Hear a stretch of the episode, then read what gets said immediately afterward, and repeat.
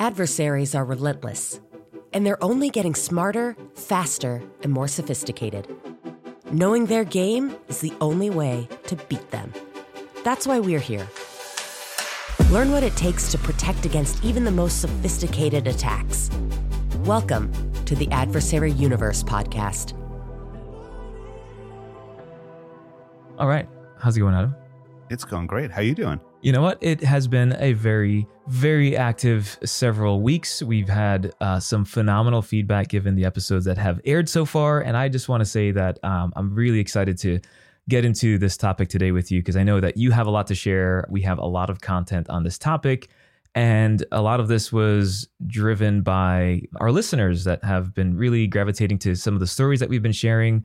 And as these uh, episodes pick up and uh, garner more attention, I think that we welcome rather this type of feedback from our listeners and, and we, we really want that feedback and any questions and the follow-up we will absolutely respond to you. And so for everyone that has reached out to to the both of us and even our producers we want to thank you and we are more than happy to listen and take these stories to where you feel it's important to you and then actually when we start finding updates in the industry with the many adversaries that we're tracking and many campaigns that we're tracking we're going to keep you up to speed as quickly as possible. But this episode is going to be pretty lengthy. And so today I wanted to spend some time with you, Adam, walking through how aggressive China has become as a nation state adversary, right? We have lots of content, we have lots of adversaries, rather, that we've been tracking that are tied to nation state activities coming out of China. In fact, we're going to talk to several adversary profiles today, including the likes of like Wicked Panda, one of the most prolific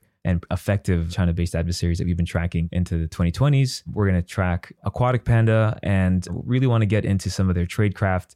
And more importantly, I think before we even focus on the individual adversaries themselves, I really want to take a step back and understand why is China being so aggressive, right? I noticed that there's a really interesting article posted on CNBC back in, in June, and it was ultimately the result of Jen Easterly, the director of CISA, basically sharing feedback about how aggressive China has become.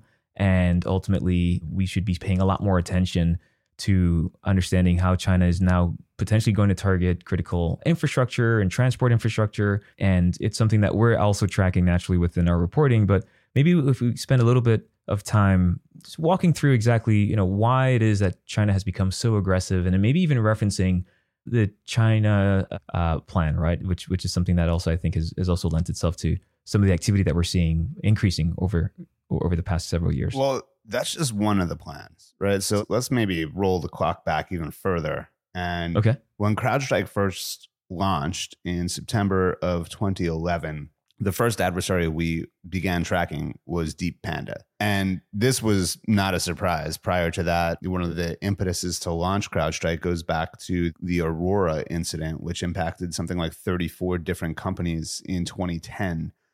And that was the first really big news generating intrusion that people were talking about. And even before that, there was kind of inklings of some of the things that are going on from China.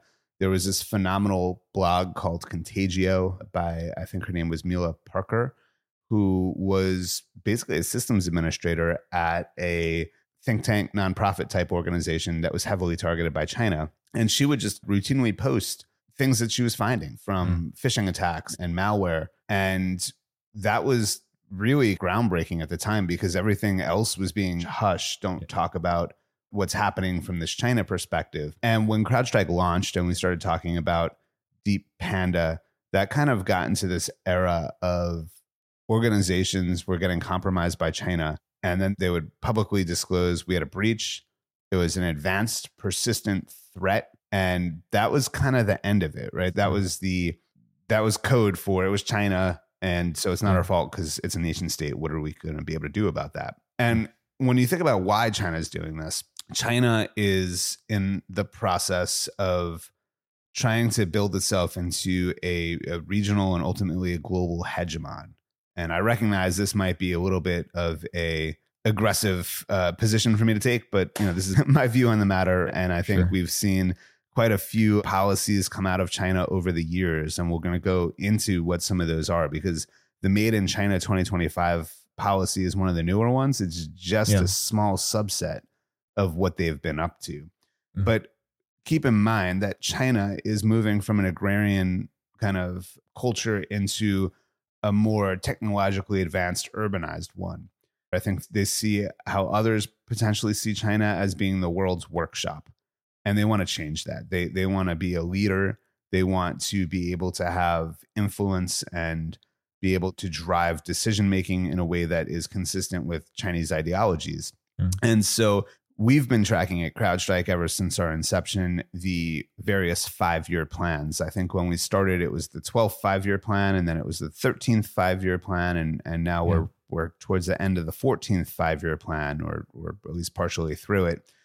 And each one of these five year plans is effectively a shopping list for what China is going to be trying to develop, right? Mm-hmm. Not to necessarily say steal, but going back to the 70s when we first opened up relations with China, in order for businesses to engage in China, they had to get into these joint partnership deals, which involved the transfer of intellectual property. And there were a, a number of things that they did from a policy perspective to enforce Western technology and capabilities being transferred into China. And as we get into the 2000s, this starts to advance and it's augmented by the theft of intellectual property. You have to remember that a lot of the companies, most of the companies in China, are either state owned enterprises, meaning the Chinese government owns part of it, or they have interest, right? If, if you're doing business in China, frequently you're going to have to have somebody from the Chinese Communist Party situated with your C suite effectively that sure. they can kind of start to call the shots and push the direction. Hmm. And so you've got this integration of government into industry and into business. And then you've got policies that are meant to drive those businesses and make them more successful. And intellectual property and human intelligence collection are both components to that, in addition to some of the policies that they put into place.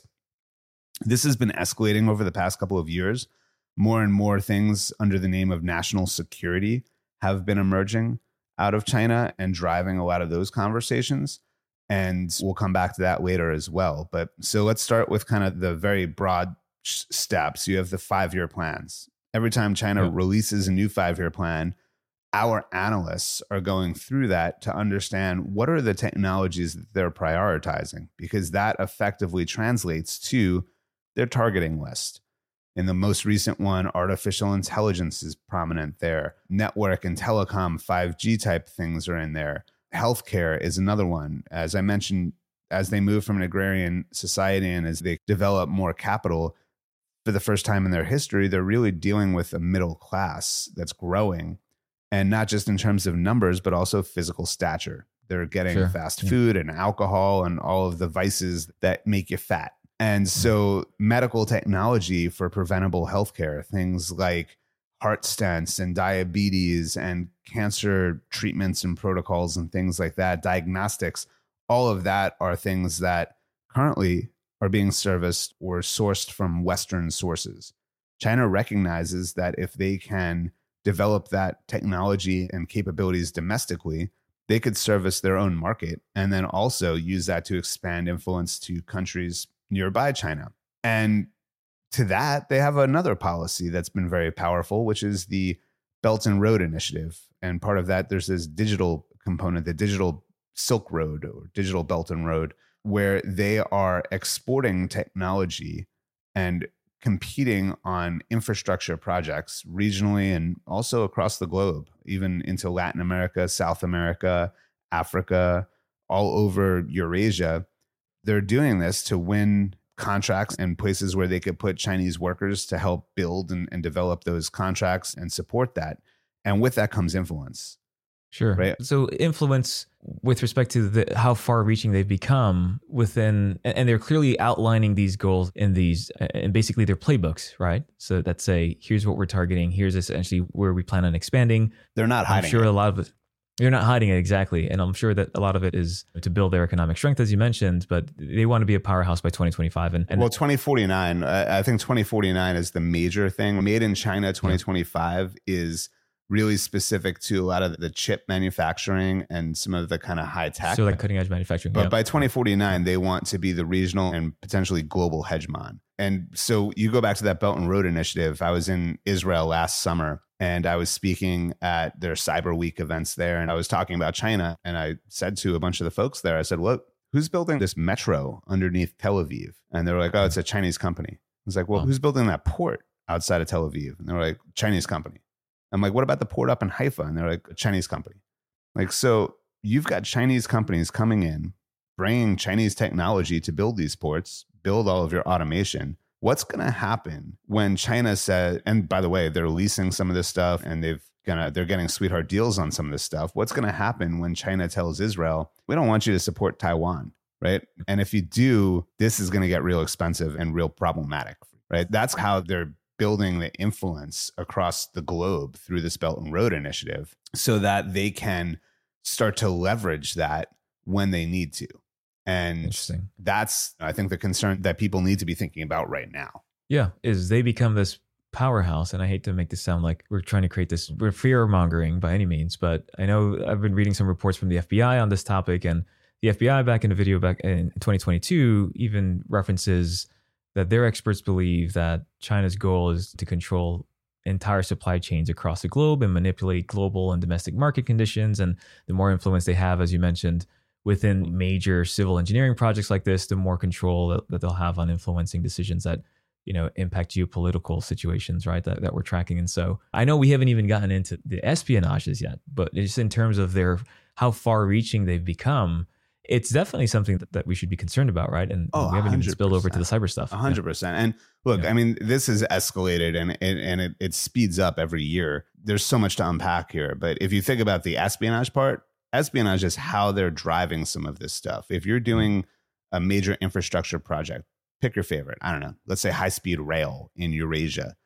And it's a, a European company and a Chinese company, and they're bidding for this work. And there's a huge negotiation that goes into that, right? And there's bids and there's proposals and all of this stuff that happens. Well, China is going to hack into the country who's trying to launch this infrastructure project, this high speed rail. They're going to hack into all the competitors and they're going to know when they sit down at the negotiating table exactly what everybody's positions are. Not to mention the fact that if the other competitor has a better technology than they do, they're going to take that and they're going to figure out a way to leapfrog. They're going to take that existing technology and incrementally make it better so that when they show up at that negotiating table, they could say, well, their technology is inferior to ours and they're charging you more money for it. And here's what we're going to do.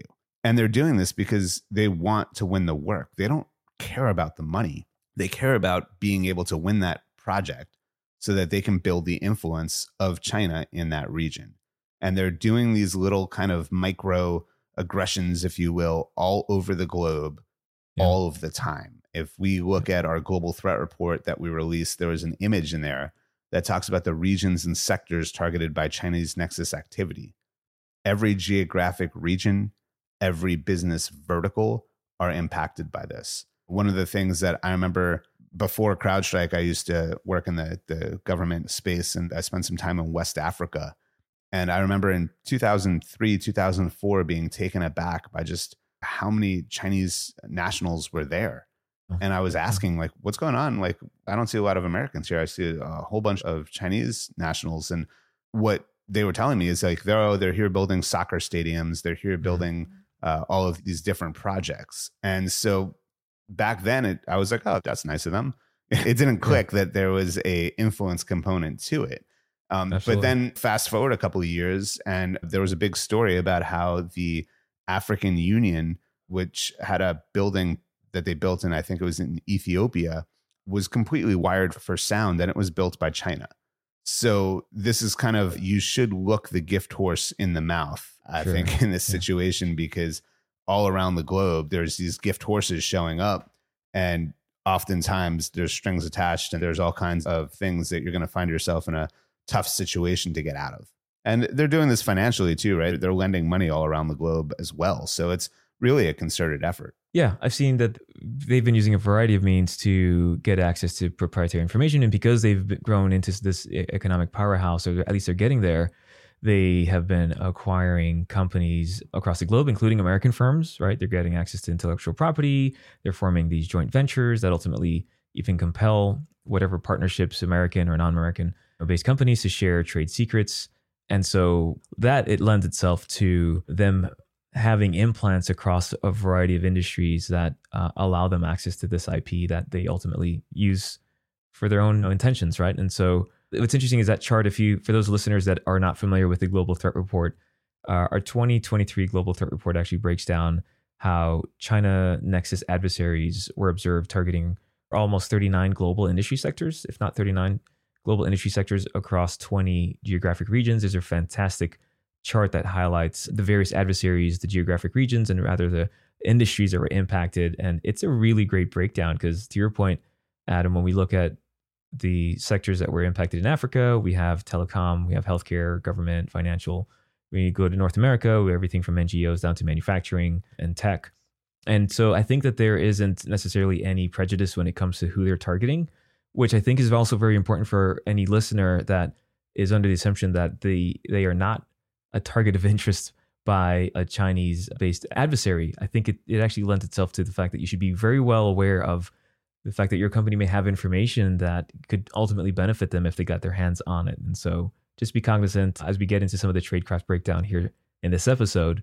Just try to apply it to how you protect your data and how your data ultimately impacts your business and what would happen if that data left your organization and went to a competitor or sp- subsequently spun up a competitor that could drive you out of business, right? So there's a lot that we can cover just on the implications and the impact of that. And one interesting thing you mentioned North America, and we we started off talking about the special Microsoft monoculture episode. Then I think it's important to note that the there was 25 organizations that were impacted in that breach of the Microsoft Azure cloud. Yeah. That's and right. Yeah. those organizations, I think we mentioned it in that podcast, but they weren't just the 25 that they were able to get access to. That was the 25 that they prioritized at that point in time. Yeah. And so yeah. if that access had remained persistent, that would have grown vastly, right? If it hadn't been caught and nipped in the bud. And then the other thing you touched on, which is really important, you mentioned telecom.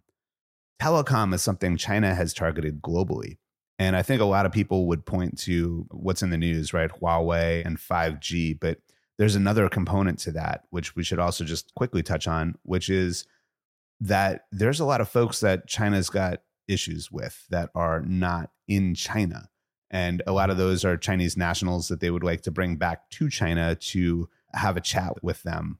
And so telecom is a great opportunity for them to look for and identify individuals. By hacking into a mobile telecom provider, there's something called the CDR, call data record, and if you take that information and you have persistent access into the telecom, and all I know is Cristian's phone number, I can identify where Cristian is. And potentially, I can identify who's with Cristian and where they're going. And mm. that also corresponds to the fact that they've set up these somewhat illegal police stations all over the globe. And they will put pressure on Chinese nationals who have left China and say, hey, you need to come back with us. We, we, we need to talk to you and compel them to come back to China to ultimately stand trial for something. Oh, wow. That actually rem- reminds me of one of the, out of the many adversaries that we're tracking, Aquatic Panda has been known to target telecom. I think we maybe we can spend a little bit of time explaining who Aquatic Panda is. I think based upon some of our, or rather based upon some of our recent research and some updates to our, our, adversary profile reports, they are likely a contractor serving under the Ministry of State Security, right? Well, you, you mentioned something that a lot of people might not be familiar with, which is the Ministry of State Security. So um, let's take a little pause and break down who are the threat actors inside of China. In some yeah. cases, we have it down to individual units and even mm-hmm. individuals. But there's really two primary organizations that we encounter from a cyber perspective. The first being the PLA, the People's Liberation Army. And for many years, the PLA and what we would call 3 PLA or the third general staff department of the PLA was responsible for their offensive cyber capabilities. And under 3 PLA, there were kind of 12 different bureaus. And each bureau, a lot of folks will remember the Mandiant APT 1 report, which had quite a bit of coverage several years ago. And in that report, they highlighted a group that we tracked as Comment Panda. And in that report, they were able to get attribution into the first bureau of the General Staff Department inside of the 3PLA in Shanghai, and it was Unit 61398 was the military unit cover designator or MUCD for that unit. There was 12 other components that had different tasking, either geographic tasking, where it was focused on US, Canada, or Africa or LATAM or Middle East. There was also units like we had put out a report on a group we called Putter Panda, Yep. which was MUCD 61486, also out of Shanghai. And their whole focus was on space technology, satellite communications, and signals intelligence. So, all of that we had pretty good track on. And in 2015, a bilateral agreement was signed between China and many different countries. They, they signed a series of these bilats, but one was with the United States. It was signed by President Obama and President Xi. And that kind of agreed to no economic espionage, no commercial hacking. And a lot of folks kind of interpreted that as China being like, okay, we understand, we crossed the line, we're going to do better this time. Sure. But my skeptical self, I think that at that same time, President Xi knew that they were going into a reorganization of the PLA. So, Oh, up until that point, the PLA had something like seven different military regions, and each region had different autonomous capabilities. And what they were restructuring into was more of a command structure like what we have here in the US. I think the Russians would claim that they influenced the Chinese moving in that direction. But effectively, rather than having these seven or nine, I forget which one it was, different military regions, they moved into kind of northern, central, southern, eastern, western, and they reorganized all of their cyber forces into the PLA Strategic Support Force. And underneath that was the network division, NSD, I think it was. And so the network division is responsible for all of their cyber operations, cyber activity. And that included reorganizing all of their cyber forces. Things that we call technical reconnaissance bases were organized into those command structures. And so when they did this reorg, I think they understood that that would take some of their capabilities from the PLA side offline. And so Xi could get into that agreement, that bilat, and safely know that there would be a change in their behavior and that they wouldn't be seeing all of these different PLA cyber operations uh, being exposed in, in, in by industry and Twitter and things like that. And it took probably a year, maybe two years before we started seeing some of those organizations come back online and, and they were reconstituted and changed pretty significantly at that point. And as that was happening, we started to see a shift where more and more of those cyber operations moved to the Ministry of State Security. I, I would say it's more like an MI5 type of thing where they have intelligence responsibilities and mandates as well as law mm-hmm. enforcement uh, responsibilities and mandates. And we started seeing a shift to operations under the MSS, which was consistent with some of the politics going on in China as well. I won't go into all of that because I think that could be a whole other podcast. But moving into that Ministry of State Security, we also started to see the reliance on contractors. And so groups like Wicked Panda and Gothic Panda, which has been since kind of pretty heavily outed through a indictment from the U.S. Department of Justice. Um, yeah, I saw that. yeah, so the that's where we kind of started seeing the shift into some of these other groups. So back to your point from many minutes ago around Aquatic Panda. Sorry, I'm, I could talk about this all day. No, I knew. I knew this would be the case. That's why I figured we, we would spend a lot of time talking to this. And I mean, I, I think this is something that's extremely interesting. I, I, get this question asked all the time going into personal events, and people ask me what I do, and I tell them I'm cybersecurity. And it all comes at some point, someone says, Oh, why is China hacking everybody? And I have to kind of give them a 30 second or a minute iteration of everything we're talking about right now. So unpacking this, I think, on this episode is fantastic. And I think the listeners deserve to hear this.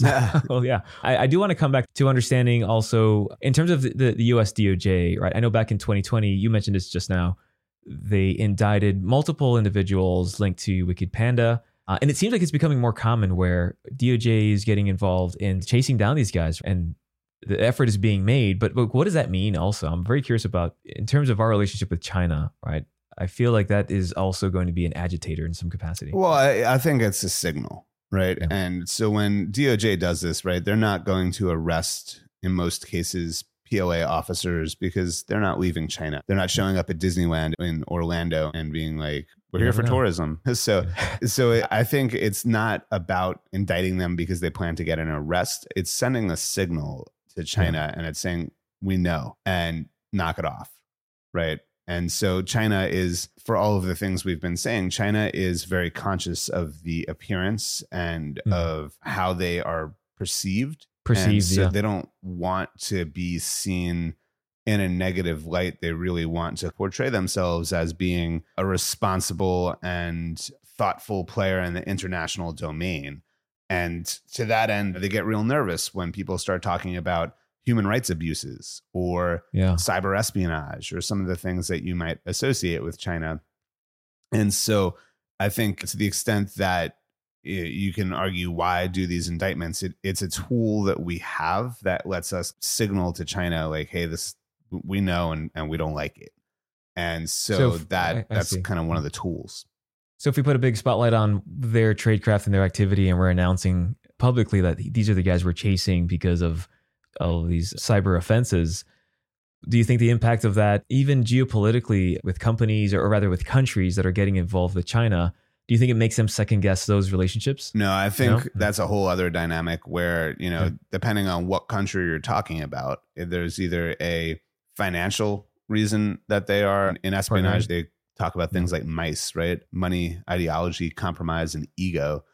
And I think with some of these more autocratic type countries, they see the technology that China brings as being able to give them the type of complete control that they have in China, right? Being able to leverage some of the artificial intelligence that China is using for tracking individuals and for powering surveillance equipment and surveillance type technology. All of those things are very useful for autocratic regimes that want to maintain control. Yeah. Other countries that have financial issues, right? So let's call that one ideology. On the, the back to that mice model, right? Money, right? Mhm. If a country has economic woes and China's giving them cheap money, free money, offering to do all this stuff for them, then they're like, great, that that helps me, right? That helps my country, that helps my people, that helps me as a leader.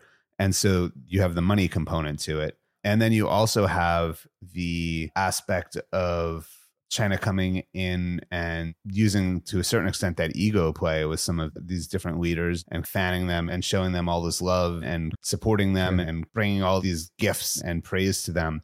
So that's another tactic that they have. And then certainly they have human intelligence operations occurring in lots of these countries. And there is uh, a number that, that, again, back to uh, Turbine Panda, is one that there was a phenomenal DOJ indictment on, which showed just how they're using human assets inside of companies all across Yeah. the globe. In that instance, they implanted malware using a USB stick that was delivered by a human controlled asset inside of one of these companies. And Yeah. they actually, in- that, they read a, a CrowdStrike blog post that we put out years ago. This is all in the indictment. They read this blog post and then they instructed the human to delete logs to make it so that the company couldn't find the malware. So Oh, wow. yeah, there's there's a lot going on when it comes to Chinese operations across the globe and how they're able to be efficient and effective. So the DOJ disclosure of this of these indictments, as you mentioned, it's sending a signal, but very little impact to other countries that are partnering with China. And so that really, it's obviously awareness on our side, uh, maybe awareness with the Five Eyes, but other than that, China is still full steam ahead on expanding their reach across these varying economies. yeah, absolutely. I mean, they Just know undeterred. Right. like in, in some of these cases they're like yeah great like i don't care that it's china or that they Yeah. have surveillance technology that they also have eyes on as long as i'm still in power i don't really care what they do Yeah, so that's something to think about. Wow. All right, let's go back to aquatic panda because I think that that could be like a whole yeah, different episode. like i think from my perspective the individual threat actors right that's all pieces of the puzzle that are kind of tied back to this broader thing we've been talking about which is their strategy and there's a good book for anybody that's interested in reading a little bit more about that because it's gonna it's gonna be hard for us to go down all of these paths but there's a book called the long game by rush doshi which is all about china's strategy and it's certainly one opinion right but a- an interesting read on some of their capabilities. And it's interesting to point out too that methodology of doing the naming and shaming is maybe effective on China, but it might not necessarily be on another country like Russia, where they're like, yeah, great, whatever, you caught us, we're still doing it. So mm-hmm. there's different techniques and different tools that the government has to deal with all of these different threats. Yeah. I think they are they have been very persistent. They have a lot of resources. They're not slowing down by any means. If we go bring this back all the way to adversaries that are targeting telecom, you mentioned that they have a very big focus in telecom just because of the sheer benefits of access, right? That this would grant them. And so the more successful they are with respect to compromising or even having implants within the telecom industry, the faster they are to getting access into visibility and surveillance campaigns and we're just they're just strengthening their espionage initiatives. And so if we start looking at again Aquatic Panda, they've been focusing primarily on telecom and tech, certain government ses- sectors across Asia, and they're an interesting adversary because they've been a little more active than even what we've seen with Wicked Panda. Again, Wicked Panda even having several individuals being indicted by the DOJ, but again, they're just kind of freely doing their thing. So tell me a little bit about Aquatic Panda. Aquatic Panda seems to be a more recent and active adversary that we've profiled. Aquatic Panda, we picked up really in May 2020, and that kind of overlaps a little bit with some of the indictment of and, and the exposure of Wicked Panda. Yeah. And Wicked Panda, by the way, one of the cooler implants that I remember from them, we found the keywords, Chinese language keywords for things that they were looking for in text messages at the telecoms. So oh, wow. yeah, was, that was wild. So now you can start to understand what they're looking for keywords like democracy or things like that that are there's this concept of like the five poisons in China, which is democracy, Tibet, the Falun Gong, the Uyghurs, Hong Kong, and Taiwan. Ultimately, uh, Hong Kong, I think, is no longer a concern sure. now that the mainland is kind of fully exerted their control and used national security law to do so. But when you think about those five poisons, those are the things that they're most concerned about because those are the dangerous ideas that they don't want propagating through China. Aquatic Panda being one of the newer threat actors, we first picked them up in 2020 and they're active as of this month. They go by different community identifiers. Uh, if you want to use the, I think the old Microsoft naming was Chromium and now it's Charcoal Typhoon. I think Google calls it Tag 22. There's Control X, Bounty Glad, Glad, uh, Bronze University, Red Scully. And we could probably do a whole other episode about adversary naming and i think we'll put that on the list right i know Cristian's got this little notebook he's always scribbling so let's put yeah, attribution we're definitely naming. doing that attribution's a good one yeah, yeah a really good one. And in terms of who they target, it's pretty broad. We've seen them targeting academia is a, a great target for anybody that wants to steal intellectual property. A lot of cutting edge research happens in academia. There's mm-hmm. also a lot of individuals they might be interested in in academia, China had something called the Thousand Talents Program, which w- was them sending Chinese students into American universities to embed themselves there, but also taking American professionals and professors and bringing them to China and showing them what a great place China is to visit and foster that relationship with those individuals and China. Oh, wow. So, academia, a good target, professional and consulting services, another target of this group, international government, architectural and engineering. Again, this probably ties back to some of those big projects that they're working on. They've built dams all over the globe, they've built power plants, all kinds of things. Defense and military, NGO. NGO and think tanks are heavily targeted by every nation state adversary. And the reason being is that NGOs and think tanks often don't necessarily have the resources to properly secure themselves. And that's where a lot of these ideas that ultimately make their way into government originate, right? These policy accelerators and think tanks and nonprofits are coming up with ideas and sharing those ideas to politicians and to diplomats and to the administration.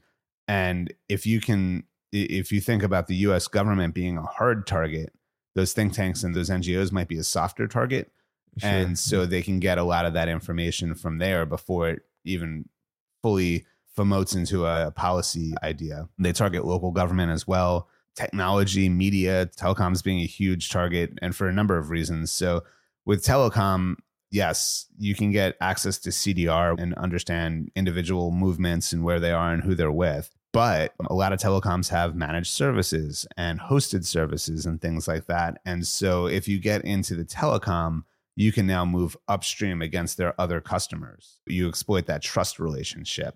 So it's kind of hack once, benefit many by going yeah, after yeah. telecoms and ISPs and, and that type of organization. Yeah, and cloud providers, no, right? Yeah. So Yeah, and Yeah. aerospace. I mean, we just saw that the C919, the first kind of you could argue Chinese built aircraft is in production and testing and, and whatnot. So aerospace a huge target, both from a defense perspective, but also from civilian aviation perspective. Healthcare, insurance, energy, all of these are essential to China's continued growth and tra- trajectories. So this is basically the 14th five-year plan shopping list associated with Aquatic Panda and they're targeting South Africa, Hong Kong, Taiwan, Spain, Bhutan, US, Pakistan, Indonesia, the Philippines, Mongolia, Japan, India, Brazil, Europe, all, all over the globe, they're operating. And so they are one of the threat actors that are, are pretty active that are out there. And we could talk about some of their TTPs, but ultimately, I think we assess that they are likely a contractor who's working for the Ministry of State Security based on their intelligence collection requirements and some of the the other things that we've seen them target. So I know in terms of just how they work across the kill chain, they've been using Log4j scan. They have been using Aquatone. They are getting in uh, using spear phishing campaigns. So they're very suc successful in, in their spear phishing campaigns using domains that they've registered for the sake of typo squatting, right? With like Namecheap. And so they have been very successful exploiting Microsoft vulnerabilities. And then there's a whole plethora of tools that they've used, including like Orcus Rat. They've been using Cobalt Strike, Brute Ratel is another one that's that's becoming that. very popular with threat Yeah. actors and Cobalt Strike and Brute Ratel try to position themselves as being pen testing tools and post exploitation frameworks, but we tend to see a lot of threat actors using it as well. But why aquatic panda? Why did we call them aquatic? So uh, a lot of times when we come up with a name for a threat actor, we're trying to find something clever that we could leverage from their tradecraft or their infrastructure and things that they use. And so with Aquatic Panda, they were uh, primarily uh, using Glassfish, which is a open source project, and it was something that they were using as setting up their for getting access and setting up command and control. So I think when we were looking at that was one of the characteristic or defining things that we associated with that group. And so glassfish, aquatic, kind of all tied together. So hmm. sometimes our names are super clever and sometimes they're just super, super obvious. Super obvious. Yeah. I, I get that question asked all the time when I'm in meetings. Like, why did you name the adversary this? Or like the putter panda one actually comes up. I use that as a reference. Do, do you know what the Um, putter panda one was? Yeah, they were targeting this group of politicians that were at a golf event, right? No, no, no. It was uh, similar, but they were doing a lot of military conference related things related to missiles. The analyst who was working on it, he assessed that if you're going to a conference for the military, you're probably going there to play golf. And so he called it Putter Panda. Same thing. tomato, tomato. Oh, that's too funny. And by the way, listeners, if you do have an adversary that piques your interest or you're wondering how we came up with the name, again, feel free to send us a note. Our contact details are in the show notes. And again, we value a lot of the feedback that you've been sending so far. So, Adam, I think we can spend another 30 minutes talking about these adversaries. Uh, or, yeah, absolutely. Probably hours, just given how much is coming out of China, the impact that they're having, their reach. They are very aggressive. They're not stopping. But I think there's a consistency with respect to the way that they've been targeting their respective victims, right? And so if we look at every one of these adversaries from Wicked Panda to uh, Aquatic Panda, they're still using tradecraft or TTPs, like wh- which include spear phishing. They're looking for exposed services on the web. They're exploiting a lot of Microsoft, as we saw and we discussed briefly in our Microsoft episode, which is released at this point. And so there's consistency at some, if you start taking a look at the big picture, right? With the exception of physically having an implant within an organization to steal data, which is really much more an insider threat program, right? We can talk about that later.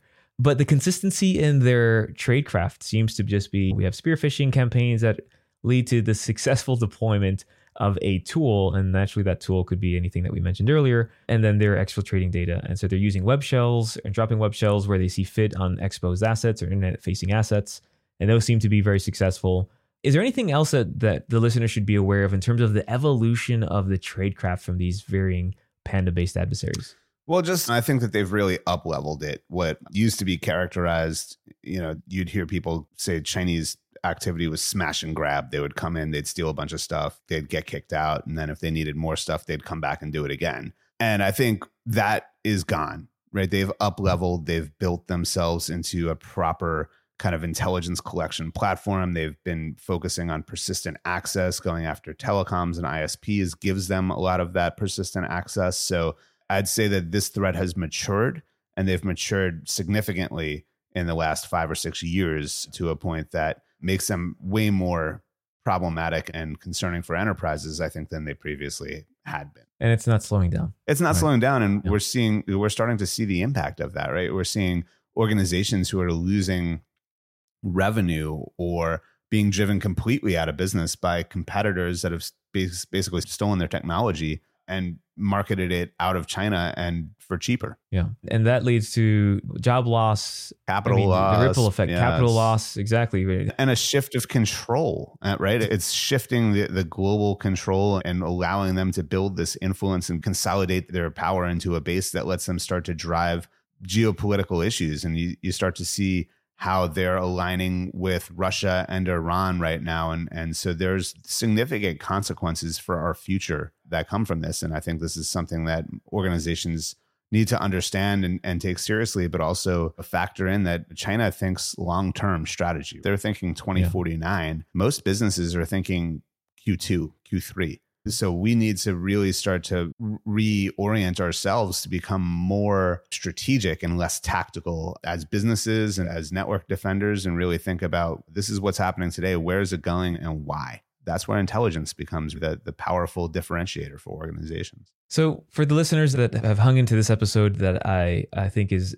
so fascinating, there's so much more content that we have on this topic. Quite frankly, again, we can speak to this for hours. If you haven't read the Global Threat Report, uh, 2023 Threat Report basically sums up our observations from 2022. What we noticed in this report is that China uh, Nexus adversaries were responsible for the most active targeted intrusion campaigns, as well as the most prolific actors when it came to targeting like telecom, telecommunications. Ultimately, uh, represent these Chinese-based adversary groups with the capacity to amplify their intelligence collection efforts, amplify their surveillance efforts, and really have influence across a multitude of verticals and industries that I think they haven't had any prejudice against. And they are everywhere, and we're seeing this activity increase substantially. And so, if I had some advice for the listeners, if you're concerned or if there's any fear that this this wasn't the intention is to bring fear, but really more awareness of the fact that these campaigns are they're successful, but they're not changing. The scripts are there. We see the adversaries using phishing attacks, and we, we know that a lot of organizations still have issues, maybe even running a response program. We meet with uh, organizations across the globe that don't necessarily even know how to respond to something like intellectual property theft, and having a program or plan in place that ultimately allows you to understand what impact this would have to your business, I think is the first step in knowing where your data is and what that means to your business if that data leaves. But then enforcing things like MFA, which could be a very generic statement, sure, by me just saying this, but uh, I think there's some re- interesting ways for you to protect your organization from adversaries who establish a foothold in your enterprise and then try to move laterally when there's some controls that we can have in place or you can have in place to prevent that activity from proliferating so quickly. What was your most recent stat on adversary lateral movement or breakout time? The global threat report was 84 minutes for 84 breakout minutes. time, and Yep. the CrowdStrike threat hunting report, which is the more recent report, was 79 minutes. So these adversaries are getting Yeah. incrementally faster, and I think that the big challenge is when I talk to organizations is how fast are you? I started asking, did you get 14 minutes faster? And now it's, did you get five minutes faster? And so I, I think the the better question, and from having asked that question, what I've learned is the better question is, can you even quantify the speed at which you're able to mm-hmm. identify, investigate, and remediate an incident? Those are scary numbers. I think visibility, understanding where that data is, policies and, and, and enforcing those policies around who should have access to data. I mean, there's so many different programs we can go down and security controls that we can discuss, but purpose of the podcast is to give you more awareness into the adversaries that we're tracking. But we have a lot more data on nation state adversaries that we'll be publishing more reports on and more episodes on. And so I think there's a lot more we can discuss in, in some upcoming episodes where we'll have some guest speakers that focus both on some of the economic impact that these campaigns have within different parts of the country. We'll have actually some historians at some point walk through their perspective on the evolution of China. I think it'd be great to even maybe inv- invite some of those authors of some of the books that we referenced at some point. We'll see who we can get as a special guest. But, and then of course, we want your feedback on other topics within this ecosystem of attackers or adversaries that are tied to China. And if you have any more questions, again, we'll be looking for some feedback. Any any closing words for our listeners, Adam? Stay safe out there. There's there's monsters. There are monsters out there, but we're here to protect you. So thanks again for listening. This is the Adversary Universe podcast. I'm Cristian Rodriguez. I'm with Adam Myers, head of our counter adversary operations team. Thank you so much. We'll catch you on the next episode. Thanks so much for listening to this episode. If you like what you're hearing, subscribe to our podcast and head over to crowdstrike.com forward slash adversaries to learn more about the many bad guys we track. Thanks for listening, and we'll see you next time on the Adversary Universe podcast. This is the Adversary Universe podcast